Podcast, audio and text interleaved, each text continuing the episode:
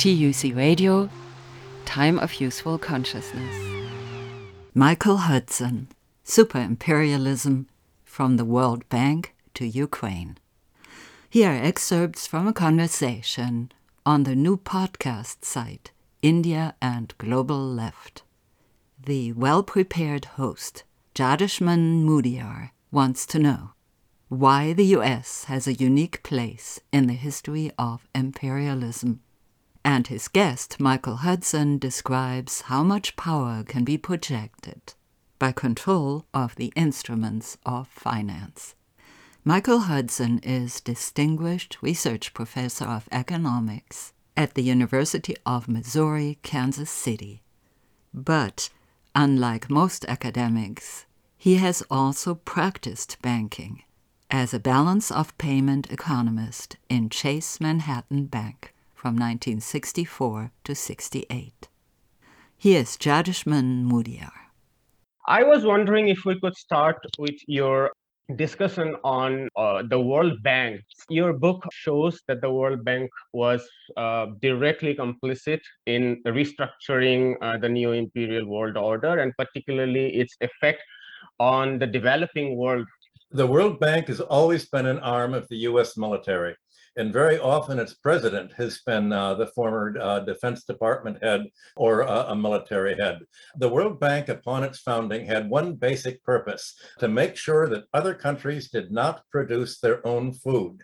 Uh, the idea was to have other countries produce food and services that the United States didn't produce such as tropical crops or plantation crops. There was an alternative to the World Bank promoted by uh, Morris Forgash, a senator from Florida, for World Bank acceleration. This was fought by the uh, State Department on the grounds that uh, anywhere that there was a land reform, there was a anti-American policy. And the one heaviest element of America's balance of payments was its food exports. And it realized that here was a way to strangle uh, the global south, Latin America, Africa, and uh, what was called the third world by being able to cut off its food supply and starve it if it would decide to pursue any policy that the United States did not approve of. It wanted to use food like it's using oil today uh, against Europe by uh, blocking access to uh, Russian oil and by uh, invading the Near East to seize the oil of uh, Iraq, seize the oil of Syria, control the pipelines in Afghanistan, and destroy the oil production in uh, Libya. Well, agriculture was what the fight was all about in the uh, 1950s and 60s and early 70s. I wrote my master's dissertation on the World Bank missions to countries, and all of the missions said you have to promote domestic agriculture, domestic family farming, and food production. But the World Bank wrote into its Articles of Agreement that it couldn't do this. The World Bank only made foreign currency loans, mainly in dollars, for projects that would earn foreign exchange. Well, if a country like India or Pakistan or feeds itself, this, this doesn't earn foreign exchange. So uh, feeding yourself did not even qualify for loans from the World Bank. Only if you make export crops or produce things that America wants to import, uh, low-wage manufacturers uh, will it do it. And uh, I published uh, an article along those lines uh, in a periodical, the Columbia Journalism Review here. And uh, the Catholic Church became one of my uh, major uh, supporters in the years uh, leading up to the publication of Super Imperialism in 1972 because their liberation theology came out in favor of uh, land reform. And uh, again, the United States said, uh, if there's land reform, then uh, the American corporations can't control uh, the bananas in uh, Guatemala and Ecuador. One of the first regime changes right after Iran was the coup d'etat that the CIA overthrew in the government in Guatemala, which people wanted to feed themselves, and the United Fruit company said, if they feed themselves, then where are we going to grow our bananas? So uh, again, uh, the World Bank from the beginning was even more destructive of the global south and third world countries than the IMF because it, it just blocked any attempt to be self-sufficient and it loaded down these countries with debt. The projects that the World Bank funded uh, with US dollars and US engineering companies was uh, roads to uh, the export facilities, ports. The, the World Bank funded infrastructure. Electricity as well? Yes, electricity that would uh, serve the uh, American companies there and uh, lower the cost of uh, producing exports for firms that American bought control of. So the world, uh, if American company would buy into uh, a country, the World Bank would supply all of the external costs so that the, the company itself the American company would not have to build roads, would not have to build port facilities. None of this actually helped uh, the, the third world countries develop at that time, uh, but they did help by the American investment, and it was always uh, looked at that. The idea was to make American investment in foreign countries more profitable, prevent other countries from becoming independent in food, so that if they, uh, for instance, in the 1950s, when China uh, had uh, its revolution under Mao, America tried to starve China by blocking all uh, grain exports to China. Canada broke the blockade. Uh, and enabled China, fortunately, to obtain its grain elsewhere. Uh, but the United States wanted to use that threat against countries. And that's now coming to be very beneficial for the American military today. The uh, Klaus Schwab and the World Economic Foundation says the world population has to drop by 20%. And what they mean is not the white population, they mean the uh, the global south uh, population. And uh, they've insisted that countries not buy Russian agricultural exports.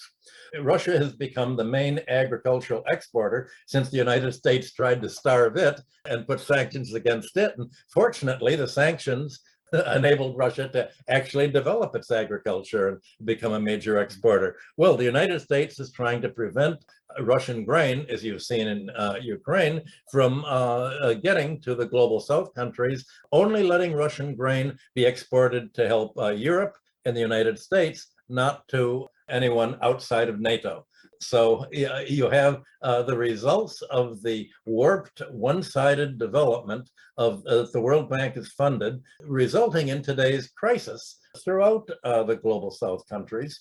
And uh, while these countries are running a balance of uh, trade deficit for their food and energy, they also are still paying uh, the World Bank and foreign bondholders in dollars where the dollar is going way up against their own currency. So you're seeing a massive uh, kind of default that the United States is trying to use as a godsend to force countries into de dependence on another military uh, agency, uh, the International Monetary Fund, which will only make them uh, loans to be able to import the food and the energy they need uh, if they agree to let uh, the US buy control of their uh, infrastructure and complete the privatization takeovers that have been taking place for the last 30 years. So uh, the World Bank is uh, run essentially with a neoliberal economic philosophy by strongly uh, by the uh, uh, Pentagon, by the uh, military and the State Department interests as a tool of American uh, economic neocolonialism. Right. But the other part is about establishing sort of US hegemony over the developed parts. And Britain was very important because post Second World War, Britain had even though it had collapsed, it had a potential to sort of revive and sort of pose some competition to the United States. And you go on. Would you very briefly tell us some of the pillars of how British revival through sort of some sort of protection, be that of trade or monetary, was scuttled by the United States, while the United States allowed that for itself, leading to this US hegemony over Europe. Well, one constant throughout World War II uh, that I've described in Super Imperialism was the attempt to make sure that uh, England would never be a rival for the American empire. The Americans wanted to absorb the British Empire into the American empire. by making sure that this was done by financial reasons, by controlling the balance of payments. It began with the uh, Lend Lease and later the British loan of 1946 that uh, committed Britain to uh, keep the uh, the whole sterling area was not to limit its uh, spending on buying British exports, but could buy exports from anywhere.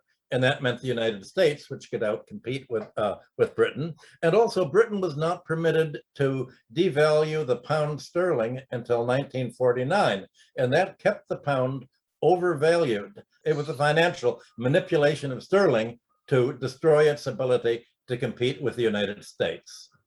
Right. Yeah.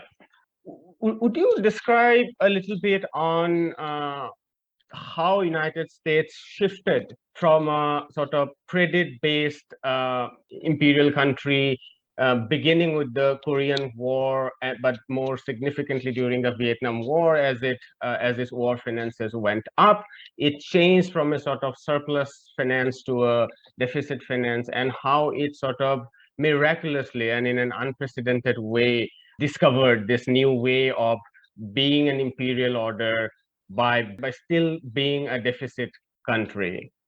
Well, that was what led me to publish that Super Imperialism and what made it a bestseller in so many languages. I was a balance of payments analyst for Chase Manhattan Bank in the 1960s.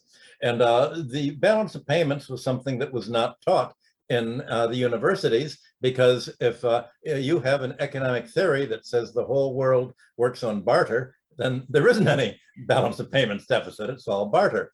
But we could see that it wasn't.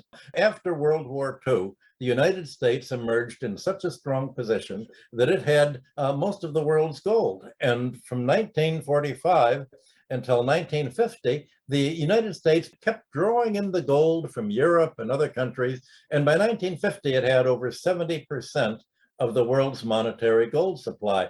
Well, all that began to change with the, the uh, Korean War. Beginning in 1951, uh, even late 50, the United States balance of payments moved into deficit. And the deficit uh, accelerated during uh, the Vietnam War. You had a steady gold outflow. So all the money that uh, the United States would be spending on military abroad would end up in the hands of foreign central banks. I did an analysis for Arthur Andersen uh, after I left Chase Manhattan on what really caused the US deficit by uh, uh, doing a statistical analysis. The entire US balance of payments deficit throughout all of the 1950s, all of the 1960s, into the 70s was military spending abroad. The private sector was just exactly in balance. It was the military spending that was uh, sending these dollars abroad. And because uh, Vietnam and Southeast Asia had been French colonies, uh, the banks there were mainly French. And so all the money, the dollars that the Americans were spending in Asia were turned over largely to France, to uh, Paris, and General de Gaulle would uh, cash them in once a month. Okay, here are the dollars, give us your gold. Germany actually cashed in even more gold than France uh, in many months because it was getting dollars as a result of its uh, industrial export surplus. The more uh, the America got involved militarily throughout the world, the less gold it had. And uh, we used to sit uh, every Friday, uh, the Federal Reserve would publish the gold cover. In other words, here's the US currency, here's the gold stock, and uh, the US currency by law had to be covered 25% by the gold reserves. But the currency was going up because of the Vietnam War inflation. The gold reserves are going down because of the military spending. And it was obvious that the United States was going to run out of gold. And gold was how it had restructured the international financial system after World War II. The American financial power that gave it the diplomatic power over other countries who all needed money was gold. And uh, the belief was when uh, President Nixon finally had to close the gold window, when there was no uh, more leeway for gold to flow out without threatening gold convertibility, everybody thought, is America's imperialism going to be over? Is this going to usher a new world order and will Europe and other countries running balance of payment surpluses end up in control? I realized very quickly that uh, that wouldn't happen at all, and that uh, the what actually enabled America to create a new kind of imperialism was precisely its going off gold. Because once it went off gold, all these dollars continued to go to the foreign central banks of European countries, of oil exporters, of uh, third world countries exporting raw material. And what were these central banks going to do?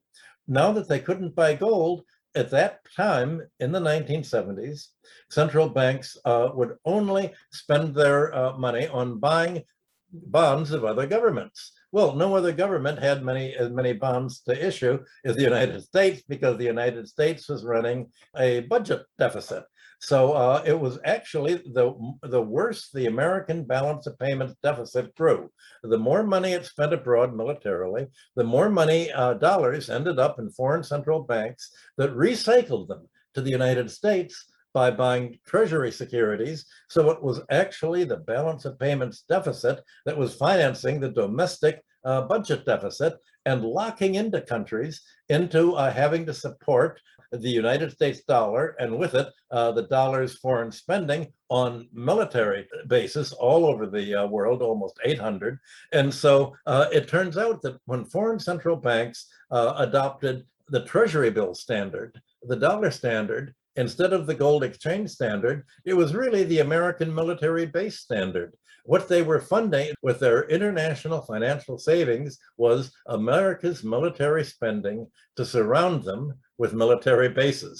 And uh, that was what led the uh, Defense Department and the State Department to say that I've explained to them how uh, a new form of imperialism worked that was much more efficient than the old uh, European colonialism, especially because other countries didn't understand that it was financial. Uh, you didn't need to occupy a country, you just need to control its minds and how it thought about the economy to imagine that all of this subsidy of the uh, America's free lunch internationally was all perfectly natural uh, and reasonable.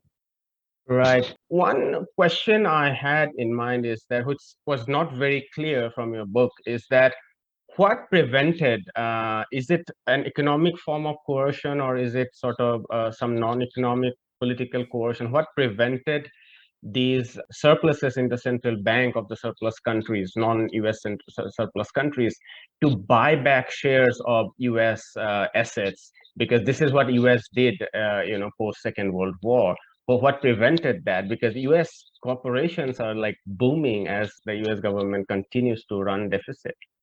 Well, the country who had the most dollars was Saudi Arabia. And I went to a meeting uh, at the White House and met with Treasury officials. And uh, they told Saudi Arabia, you can make as much money as you want from uh, exporting your oil at the higher prices. But if you don't send your money back to the United States, we will look at that as an act of war you will be dead. And uh, you're not allowed to buy any American companies. We can buy other companies, but we don't let other countries do to us what we've done to them. You can buy stocks, you can buy bonds, you can buy real estate, but no major American companies that are important to our own national interest. And uh, in exchange, we will help uh, protect you militarily by putting a base there. And of course, our base is there to protect American military against Saudi Arabia, perhaps doing something that is in its own self-interest. So basically, uh, Saudi Arabia was told uh, either you send your money back to the US and essentially lose it on bad investments. Uh, Saudi Arabia uh, kept buying shares of First National City Bank losing its shirt again and again on Citibank shares uh, because it didn't have good advice as to uh, what to buy. And uh, America would not let it buy anything that actually would make money, just like uh, with Japan. America told Japan you can buy golf courses and real estate. So uh, Japan bought uh, the land under Rockefeller Center for a billion dollars. It lost the whole billion dollars. It tried to buy luxury golf courses in California lost a billion dollars again because uh, the, the golf courses regulated what they could charge. So America basically would do to other countries what if uh, other countries did that to uh, to America, there'd be war and a regime change. There. So uh, essentially, that was uh, the mode of financial imperialism was financial, and I had wanted to call my book monetary imperialism, but uh, the publisher wanted to call it super instead. But it's really uh, monetary imperialism, and in order to understand it, you have to understand the balance of payments and central banks and how the world financial system operates, which again is not something that is taught in economics courses in the United States uh, or elsewhere. Sure. Uh, I would like to hear your thoughts about um, what do you feel about the economic interests uh, behind the war that is going on in Ukraine. They uh, decided to uh, have a coup d'état in Ukraine, where the uh, uh, the military put snipers. There was a big uh, demonstration, and uh, they put snipers and were shooting their own policemen pretending that it was uh, the Russians that did all of this. There have been uh, a lot of uh, investigations and they've all uh, documented uh, what happened. And then basically the uh, right sector, the right wingers, the, the neo-Nazis and Thatcherites and neoliberals who were funded by the United States, Victoria Nuland from the State Department went there and said, we've spent $5 billion funding an anti-Russian, pro-US uh, movement that we call democracy. Other people call it fascism. He said they may have swastikas, but they're democracy because they're pro-US. And if you're pro-US, that's our definition of a democracy.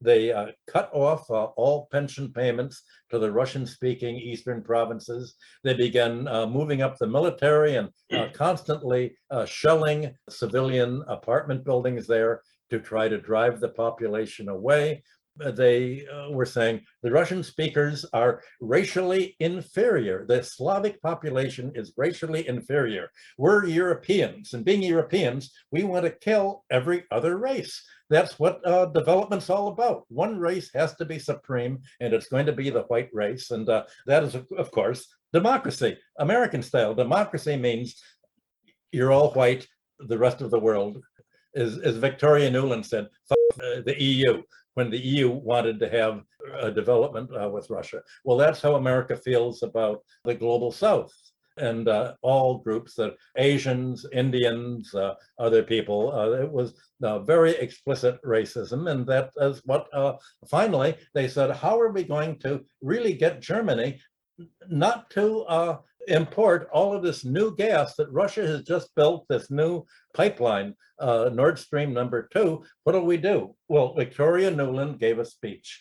Uh, she was still at the State Department under uh, Biden, as she was under President Obama.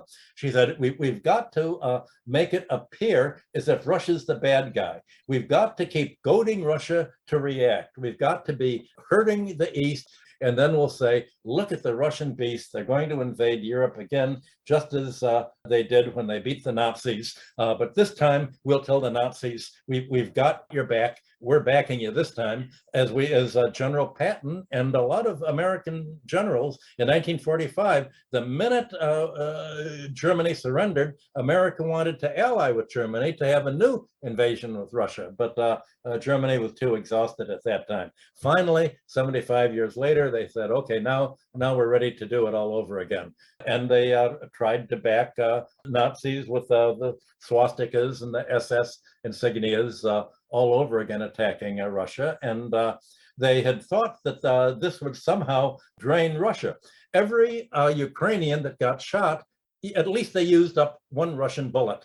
And they said, pretty now Russia will have fewer bullets. There won't be any Ukrainians left, but at least Russia won't have as many bullets or missiles or uh, or bombs anymore. And uh, that is because the uh, leadership of the right party uh, was uh, given millions and millions of dollars to put in Panama and uh, Delaware and other offshore banking centers, they were essentially acting on behalf of the United States. And all of this was published by WikiLeaks and by others to show here's all the money that uh, Zelensky and uh, his uh, other Ukrainian kleptocrats have taken abroad.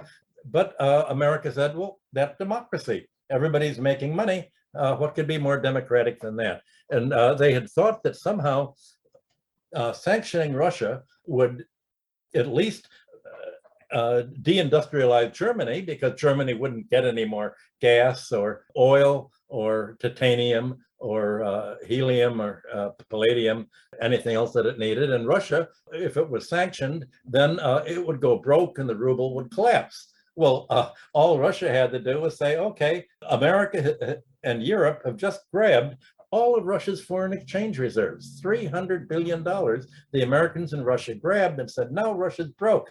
Let's see what it did. Well, Russia said, okay, we will uh, just a- ask for payment in rubles. And uh, they exported their oil to the whole non white part of the world that was quite happy to buy Russian oil, Russian food, and the Russian ruble went up instead of down. Uh, and the Americans couldn't figure that out. Uh, almost everything the American has done, uh, all of the sanctions have backfired and created the exact opposite of what they had hoped to understand because they never understood the Russian economy just as Russia in 1991 and 1990 didn't understand what capitalism was all about. Uh, there was a lack of understanding on, on uh, both sides. Uh, and so the United States cannot figure out how everything that it does trying to hurt Russia only makes it stronger and not only makes Russia stronger uh, and Europe poor, but it also shows the whole rest of the world, the global south, from uh, Latin America, Africa, India, Asia. It, it shows this is what the United States wants to do to you. It wants to treat the whole world like it's treating Ukraine, that if it can't control you, uh, it will destroy your economy, like it did that of Libya, like it did that of Iraq, like it tried to do in Syria.